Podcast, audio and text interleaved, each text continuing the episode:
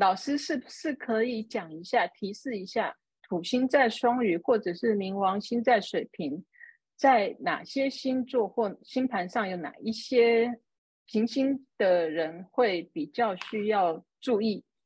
提示一点点就好了。这样子吧。好，让我先把广告念完。十二月二十号，Christine Skinner 老师从占星解读二零二三的大中华地区的股市。十二月二十一号，由我从占星解读二零二三冬至盘。然后一月六号有我的二零二三关键时刻，就是讲那个每个月的这个关键日期的变化。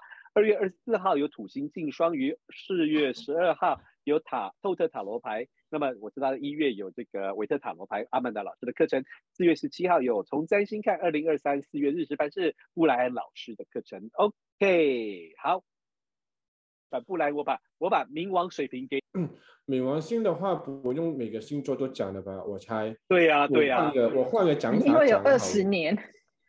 首先，首先，首先你要你要注意的是，你不可能会有冥王回归，也不可能有冥王棒回归。对，如果有的话，嗯，也恭喜你。啊、呃，当然，如果你有重要行星或九点在水瓶座前十度或五度的话，你应该非常有感。啊、我不会每一个每一个星座都讲，可是如果你有重要行星是在固定星座，譬如说水瓶、金牛、狮子、天蝎的话，你或许会特别感受到行运冥王星的它那个缓慢而影响力超级强大的。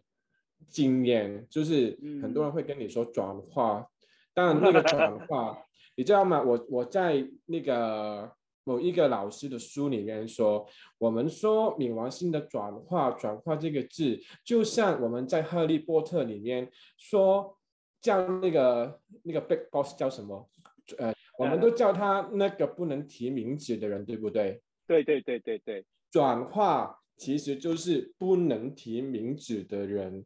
嗯，而其实没有那么文青，但也没有那么的恐怖。可是，就像你真的看到佛那个 Big Boss of Harry Potter 一样，对，就我个人经验分享的话，就是慢慢来吧。